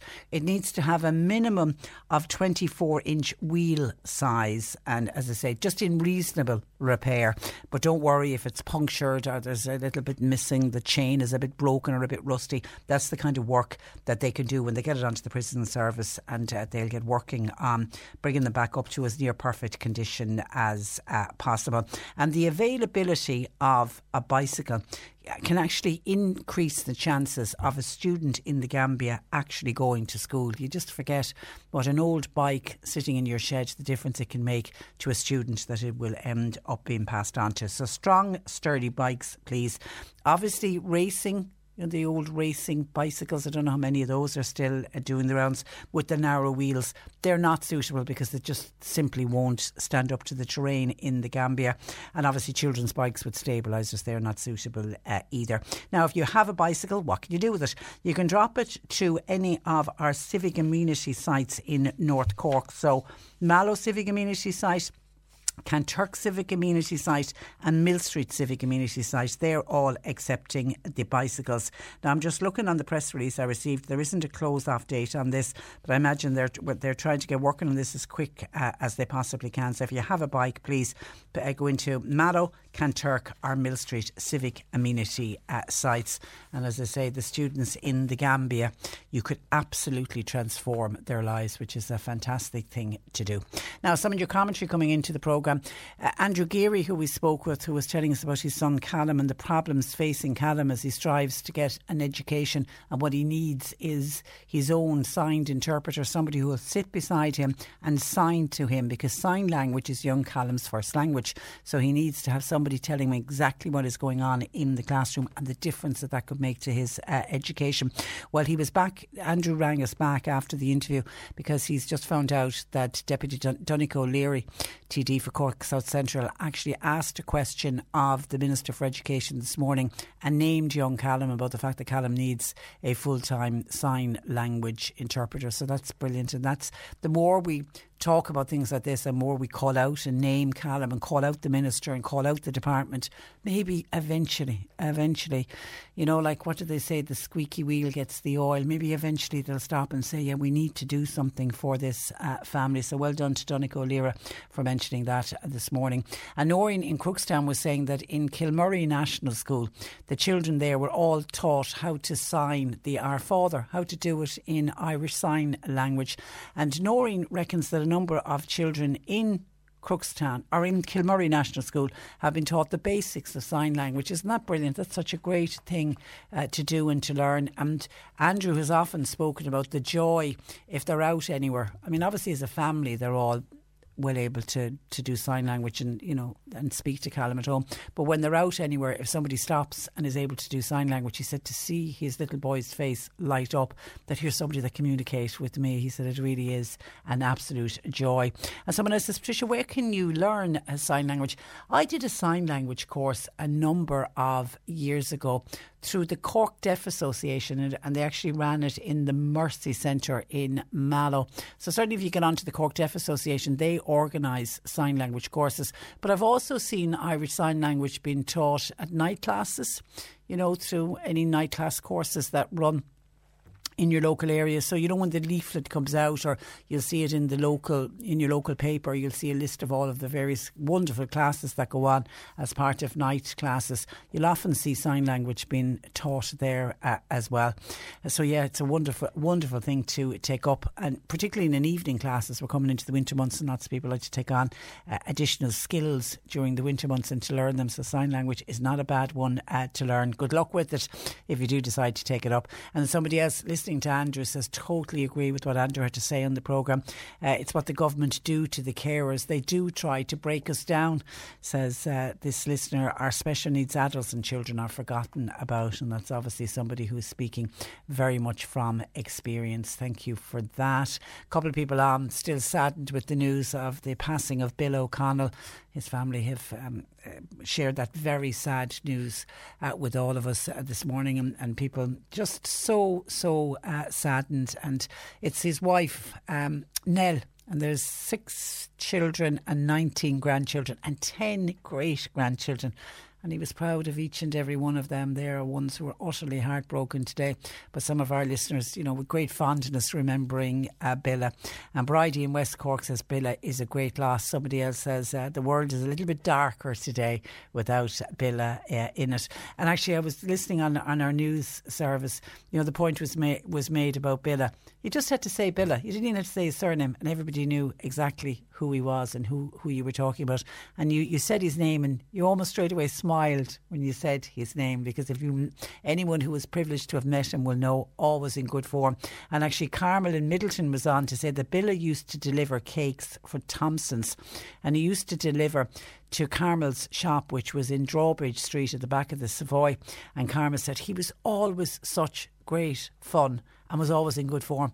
And you know, any I remember any time that I would would interview him when we'd be talking, he used to absolutely adore if somebody would ring would ring up like that and say, "Oh, Bill, I remember you when you used to deliver, you know, like that." Or when he was working with Beamish and Crawford, or if somebody had a story to tell about something that had happened many years ago, and his whole face would light up in the studio, and he'd be thrilled, thrilled that somebody would have remembered something that he had done, or a joke that he had told, or something funny that he had said. He absolutely loved that, so he will be absolutely. It's a big, big loss to Cork, and, and he will be sadly, sadly missed. Uh, you know, not obviously first and foremost by his gorgeous wife and uh, family, but by by so many other people as well, for sure. 1850 333 103. We were talking earlier about the price of petrol and how oil has gone up, and uh, people are talking about that. Paddy in Bandon says, Morning, Patricia. Paddy remembers back, he said it was either March or April of last year going in to get petrol in his car. And at the time petrol prices was falling, yeah, it would have been just before we went into the pandemic, uh, Paddy. So you are, are right, it would have been around March, April of uh, 2020. Anyway, he went in to buy, uh, it was a petrol, petrol, and it had gone down to one euro 14.9 cents a litre. Absolutely fabulous, says our Paddy in Bandon. Happy days as he filled up his car with petrol. Today, he said, drove into the same petrol station and you're now paying one euro 56.9. That's a rise of over 40 cent a litre. What's gone wrong, I ask, says uh, Paddy in uh, Bandon. Well, it isn't just here in Ireland. If you even Google the price of oil, this is a worldwide phenomena oil prices are rising right across the world. I mean, it, it's to do with the global demand at the moment for it, and also all of the o- OPEC producers. They simply cannot pump enough supply to meet the growing demand. And of course, when you get a growing demand like that, what happens? The price just continues to grow up, and it doesn't look like it does certainly doesn't look like at the moment that there's any sign of it coming down. So we just kind of have to suck it up at the moment. And we know as we head into the winter months, we know that the price of everything that's linked to the barrel of oil is going to go up, like electricity and gas, etc. Uh, Sheila was on when we were talking earlier uh, about all things that make you itchy and scratchy like bed bugs and nits. Sheila got a flashback to back in the 50s and 60s when she was a child and she said, when we got nits, and Sheila puts in brackets, which was very often, our mother used to plaster her head with a, pro- a product called, and I'm open to correction if this is how you pronounce it, Sulio, S U L I O, Sulio. It was now, this is how Sheila describes it. I've never heard of this product before. She said it was like yellow custard, and that would be applied to your head and then you'd scrape the dead bugs off with a fine steel comb, which sounds utterly painful, Sheila. Sheila says, I remember my mother then would catch them by hand and she'd crack them between her nails or she'd toss them into the fire. And I think, at a moment of correction, I think if you crack them between a nail and they actually make a cracking sound, that meant that they were alive and you were breaking the egg. Is that? Am I right on that? I've, I, am sure some expert told us that before, but does anybody else remember that? What was described as a yellow custard, and it was put onto your hair, and then the dead bugs were scraped off. And it obviously worked. Sheila did it. Um, 1850 333 103. And then we were talking about insects. Somebody said, don't forget about the wasps. There's still a lot of wasps around at the moment. Well, in fairness, Trevor, our pest control expert, did say that up to this cockroach problem that they've had with people bringing them back from overseas and the bed bugs. He said their most common call was for bees and uh, wasps. And he said, uh, and this caller said, for some strange reason, a wasp got inside the leg of my jeans. It was only a baby wa- wasp, but was still able to sting. To sting, and they're kind of dying off at the moment. And I always feel when the wasps are dying off, they're a bit dozy almost, and that's when you are most likely to get a sting. So yeah, there's a lot of wasps around uh, for sure. 1850 333 103. I was watching TV at about 10 p.m. Says another listener who also got stung and something fell on me. It was a baby wasp. I got stung. I had to use vinegar or I had vinegar I had vinegar or cream at the ready. The wasp didn't end their day at 6 pm. The wasp didn't end their day at 6 pm. Take care. So there's wasps out stinging people as well. Uh, 1850 333 103 lines open. The C103 Cork Diary. With Cork County Council delivering roads and housing, community and business supports all across the county. See corkcoco.ie. Mallow Active Retirement Group. They're holding a fundraising coffee afternoon. It's in aid of Marymount uh, Hospice. It's on this afternoon in the Arches Bar and it's from 2 pm. All are welcome to please support Marymount Hospice. And that drive through coffee day, also again in aid of Marymount, is going ahead at Assumpta Roach's house, Ballybeg in Mitchelstown. It's on until 9 pm tonight. All are welcome. Kildorrery weekly lotto draw that goes ahead 4 o'clock this afternoon. Local community office with a jackpot of 3,400 euro. And the Kanturk Dementia Cafe resumes today on Google Meets. It's between 2 and 3 this afternoon. If you want the link, please contact Kevin Quaid at kevinquaid9 at gmail.com. And the special guest speaker is going to be Mairead O'Keefe of the New Leaf Health Shop and Holistic Centre, speaking on maintaining a healthy immune system over the winter months. If you want the link, because it's 2 o'clock today, kevinquaid9 at gmail.com. Cork today on C103. Text or WhatsApp Patricia with your comment. 086 103 103. And I mentioned a couple of minutes ago the Bikes for Africa, the campaign that hopes to transform the lives of people in Africa that has been launched uh, by the Rotary Club. Now, I got correspondence from the Rotary Club in Mallow, and Barry on the news was talking about Rotary in the uh, city. Um, uh, firstly, John says, uh, Patricia, your remark about our smooth roads made me chuckle when I was talking about they need sturdy bikes because of the rough terrain in the Gambia where these bikes will end up. And I said they're not like our smooth roads. Well, I think the Gambia is very, very different to the roads we travel on. But I do accept, John, the point you're making. In the area of West Cork where he lives, John says the roads have are potholed, they're uneven, there's no roadside drainage. The sooner road maintenance, he says, is given over to a private contractor, the better. But I still don't think you'd be travelling on a rough road as you would be in the Gambia. But I absolutely accept that when I said smooth roads, that we don't have all smooth roads. Uh, thank you for your text. And then a couple of other people have been on. James and Cloyne, for example, has been on. He's got several bikes in his shed. We put him in contact with the Rotary in Mallow, and they're going to organise uh, for their collection for Africa. But then Margaret in Clonakilty was on. She said, I've got a bike. I'd love to give it. Uh, do you know if anyone's collecting them in West Cork? And I'm wondering if there's anybody listening from a Rotary club, and I'm assuming there are Rotary clubs in West Cork as well. Is there anyone at the Rotary Club in West Cork can tell us, are you collecting the bikes for Africa? Because the press release I have in, as I say, comes from the Rotary Club of Mallow, and they are collecting bikes in all of the North Cork civic amenity sites, Mallow, Kanturk, and Millstreet. Barry on the news had the city one collecting at the civic amenity sites in the city. I'm assuming that the civic community sites in West Cork are probably collecting them as well. That's if the Rotary Club in West Cork are involved in these bikes for Africa. So if anybody wants to fill us in on that, please do so that I can pass it on to listeners in the West Cork area who'd like to donate bikes in order to transform the lives of many of these young students will be able to go to school because they have a bike to get them there. They're literally too far away from their primary schools, secondary schools, colleges for them to walk there and back every day. And also remember, we're talking about the Gambia, the heat of the Gambia as well. Whereas if we can pop them onto a bike, it'll get them there quicker uh, as well. So it's a it's a it's a brilliant, brilliant initiative. We wish all the Rotary clubs luck uh, with it. Now. A couple of people were listening to the piece with Michael McGrath on the news. This is the Minister for Public Expenditure who is talking about the extra leave for HSE staff. This is by way of a thank you and a pat on the back and well done, guys, for everything you've done during the uh, pandemic. And Michael McGrath was speaking in the Dáil today. And the 10 days annual leave, which is what has been recommended across the public service, in, re- in just it is in recogni- recognition of all the hard work that was done during the pandemic, I nearly I was coming down the stairs after getting a cup of coffee and I heard Michael McGrath on our news bulletin and nearly fell down the stairs when I heard him say it could cost more than a billion euro if they decide to give this 10 days annual leave. Now, he did go on to say, look, the heroic effort of frontline healthcare uh, workers does warrant special recognition from the government. I think everybody accepts that. But he also says there are many others across the public service who also did great work.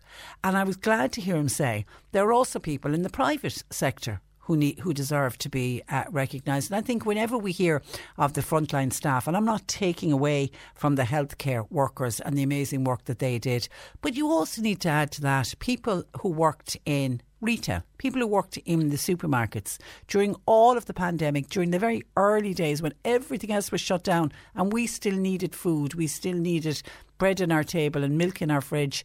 And we went to the supermarkets and we went to the local shops and they all remained open. And, you know, many of them went to work very nervous, not knowing who was going to come in. Would people have COVID 19? Would they pick up COVID 19? Many of them did pick up COVID 19 while they were at work. So they need to be recognised uh, as well.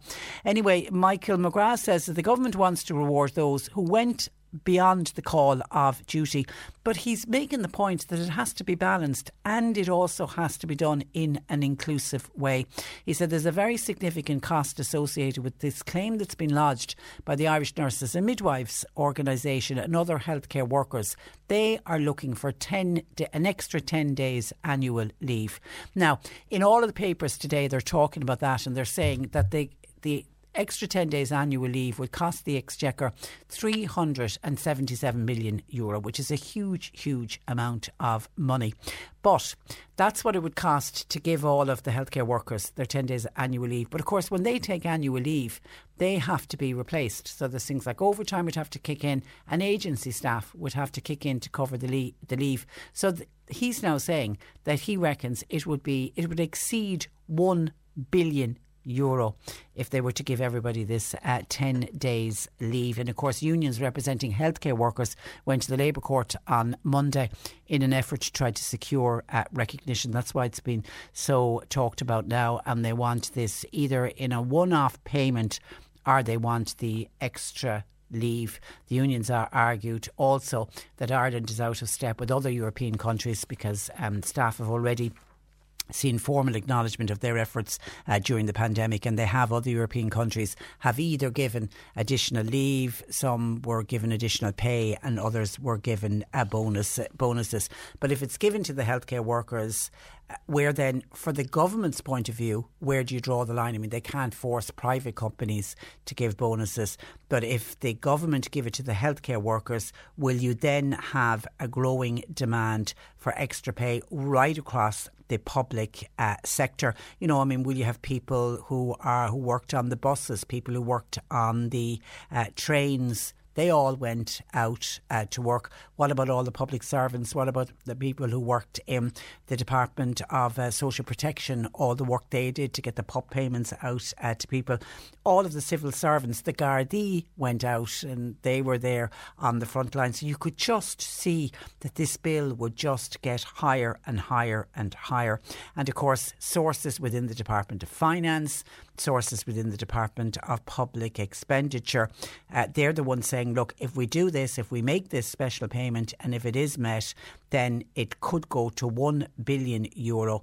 And that's the 1 billion. And 1 billion is exactly the amount that's been suggested that Michael McGrath has available for new spending in the budget. So I'm wondering how is if there is a billion euro in new spending, is that how it should be spent? Should it be given to the frontline workers to say, look, well done, you went above and beyond the call of duty and let all the new spending in the budget? Because it would be one off. I mean, we're not expecting this to happen again uh, next year. I, I could absolutely see that people who work in healthcare, people who work in the front line, and civil servants who would get this bonus would say, yeah, give it to us, please, instead. But then I can see the other side of the coin when we have a housing uh, crisis, when we have old age pensioners saying they're struggling, when people say they're struggling for fuel and the cost of fuel is going up. If there's one billion on new spending that's available to be spent across the country, you could see a divide there straight away with people saying, hang on a tick spread the love out a little bit here. It can't all, all just be about people who were frontline workers. 1850 333 103. Bernie is taking your calls. We are in particular looking for your pet questions, please, for Jane. You can text her WhatsApp to 0862 103 103. Cork today on C103. Call Patricia with your comment. 1850 333 103. And we're off to the Islandwood Veterinary Hospital in Newmarket, part of the Millstreet Veterinary Group, where Jane Pickett, our resident vet, joins me. Good afternoon to you, Jane. Good afternoon, Patricia. And you're very welcome. And straight into questions. Kay in Kilkenny has been on to us. She's feeding a stray cat at the moment. The cat has three kittens. She reckons the kittens are about three weeks old. She's when, wondering when should she start giving solid food to the kittens? When does the mum finish up feeding the kittens and when can she get the mother cat neutered? So she looks like she's planning on doing all the right things Kay. Uh, well done. So start with the kittens first. When do you introduce solid food Okay, so you introduce solid food quite slowly. Um, so I would say anywhere from kind of four weeks on, you can start introducing solid food, but don't expect them to eat a lot of it. To be totally honest, it's quite a messy affair weaning kittens. They'll mainly play with the food and shove it around and cover themselves in the food rather than eat it to begin with. But eventually they'll cotton on to the idea that it's tasty and it's something that they'll want to eat. For a few weeks, then they'll have a combination of solid food and their mum's milk, but gradually their amount of mum's milk that they'll drink will reduce, and partially that's because the mums, usually at about six weeks, um, six, seven weeks, will begin to get a little bit tired of having the kittens around all of the time, and they'll start to self limit the amount of time that they'll let them um, suckle. So usually it's quite a natural process. A lot of the time we don't have to intervene very greatly. Mum will eventually get a little bit sick and tired of having the kittens around all of the time and, and kind of limit their access.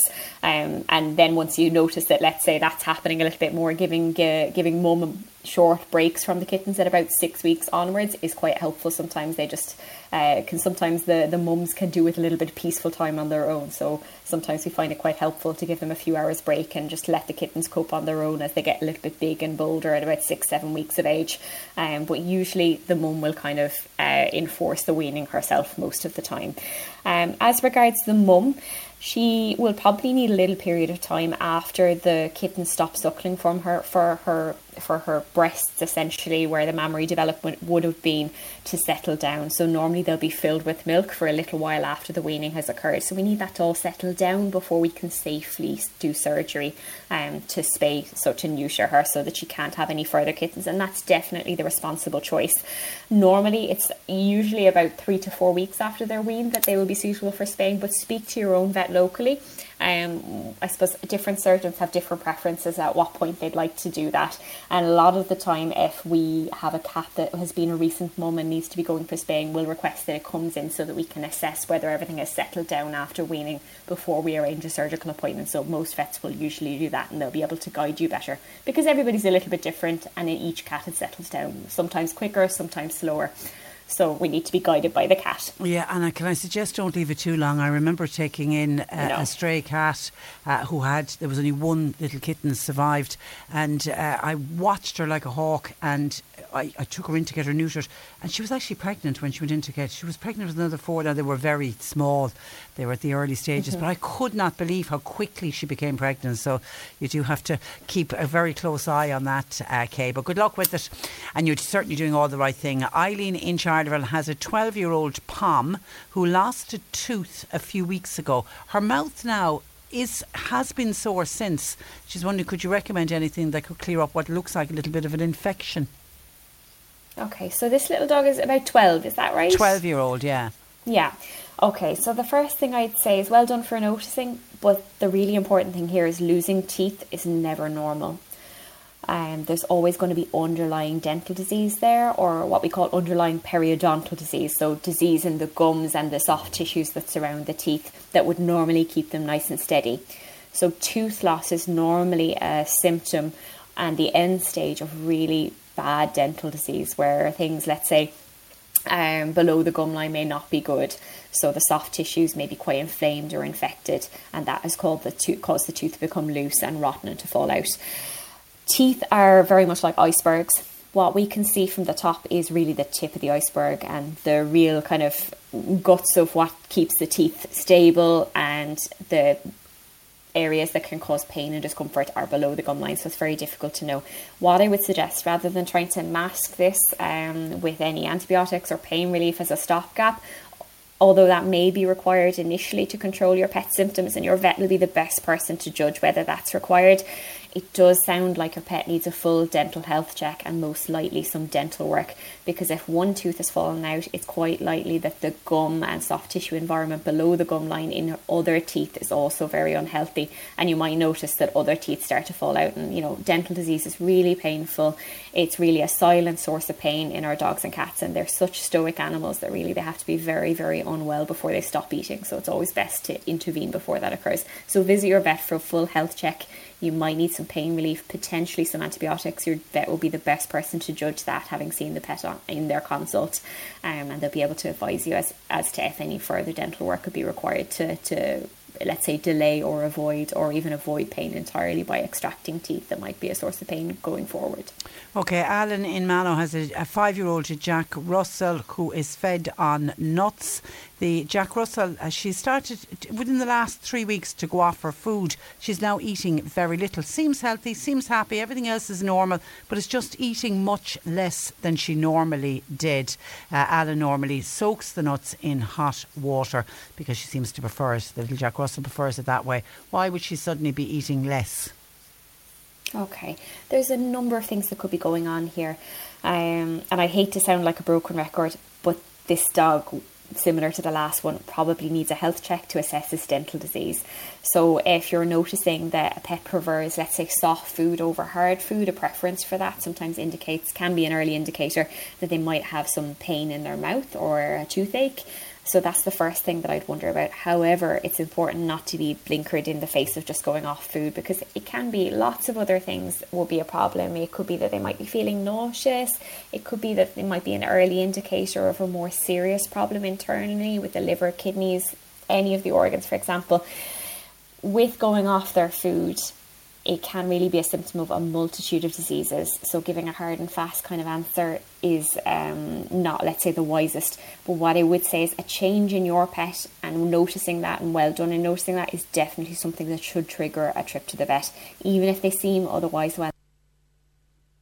Oh, we just lost Jane. She's done and uh, to the vet for a full health check. Okay, you go back. We just we just lost you there uh, just at the very end, but that's uh, fine. Uh, okay, and uh, Sandra has two Labradors. One is a three-year-old and one is eighteen months. The younger Labrador, she noticed, drinks way less than the older Labrador. Should she be concerned that the younger dog just doesn't seem to drink water at the same level, even after a walk? The older dog, the three-year-old dog, will always have a good drink of water, whereas the younger one doesn't seem to drink as much. Should she be concerned about a dog not drinking enough fluids? Um, as a general rule, no. I'd generally be an awful lot more worried about a dog that was otherwise healthy in themselves but drinking more than usual. Um, so there could be a few factors that vary in between these two dogs. Uh, they're in the same home environment, so I assume their kind of uh, diet is probably very similar. If their diet is the same, then they should have the same hydration from their food. So theoretically, they should be drinking about the same amount. Now, an 18 month old dog and a three year old dog, they're probably getting towards a similar body weight. Um, but certainly, differences in body weight can change the amount they would drink. So, a smaller dog or a younger, smaller dog would drink less than a, a larger, older adult dog. So, that may account for some of the change. But what I would say is I would be a little bit concerned if you're noticing a lot more drinking on the part of the older dog. It's them I would be worried about rather than, let's say, uh, less incentive to drink on the part of the younger dog if they're otherwise well in themselves. Because um, excessive drinking and as a result, sometimes excessive peeing can be an early indicator of, let's say, a urinary tract, so a bladder infection, um, problem with the kidneys, diseases like diabetes. Now, these things are always usually very uncommon in younger dogs at the age of three, but it's always best to, I suppose, keep our ears and eyes open for these things and just be sensitive to the changes. It sounds like you're a really astute owner noticing the difference between the, the drinking between both dogs. But I think on this front, I'd be a little bit more worried about the excessive, so too much drinking rather than the drinking too less, as long as the younger dog seems otherwise well in himself. Keep an eye on it. Dogs should normally drink about um, roughly about 50 to 100 mils per kg of body weight. So, one thing you can do is you can monitor their water intake by measuring out a certain amount of water in the morning. It's a little bit more difficult if you have two dogs because then you're kind of accounting for two dogs unless Yeah. you can separate them. But it can give you a little idea as to whether the amount is appropriate or if it's a little bit too much or a little bit too little. All right, we'll leave it there, Jane. Have a lovely weekend. We'll chat again next Thursday.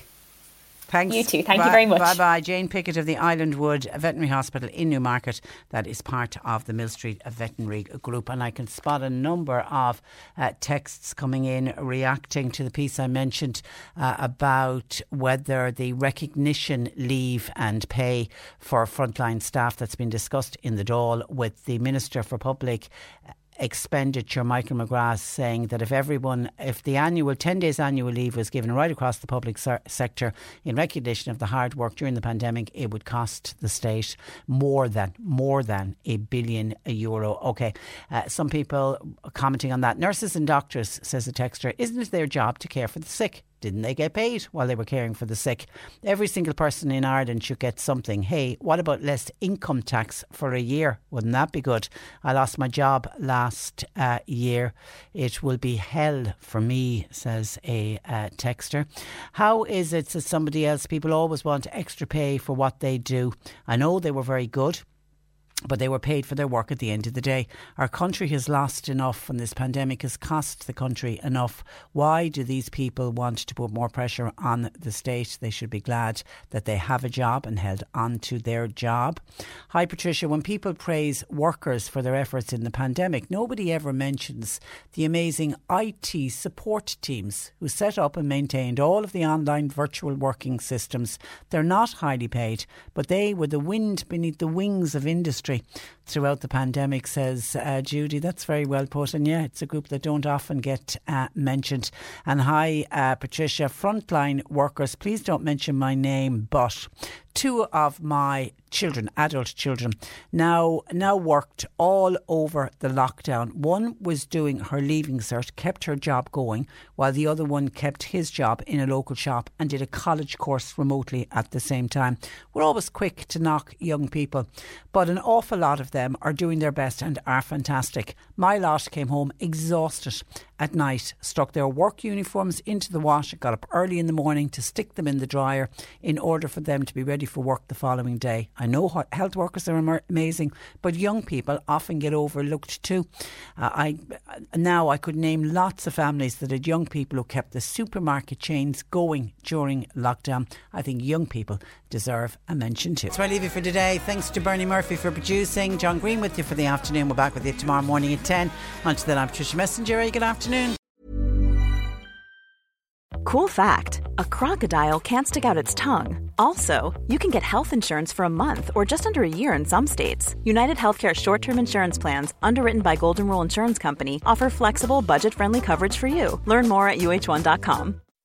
When you make decisions for your company, you look for the no brainers. If you have a lot of mailing to do, stamps.com is the ultimate no brainer. Use the stamps.com mobile app to mail everything you need to keep your business running with up to 89% off USPS and UPS. Make the same no brainer decision as over 1 million other businesses with stamps.com. Use code PROGRAM for a special offer. That's stamps.com code PROGRAM.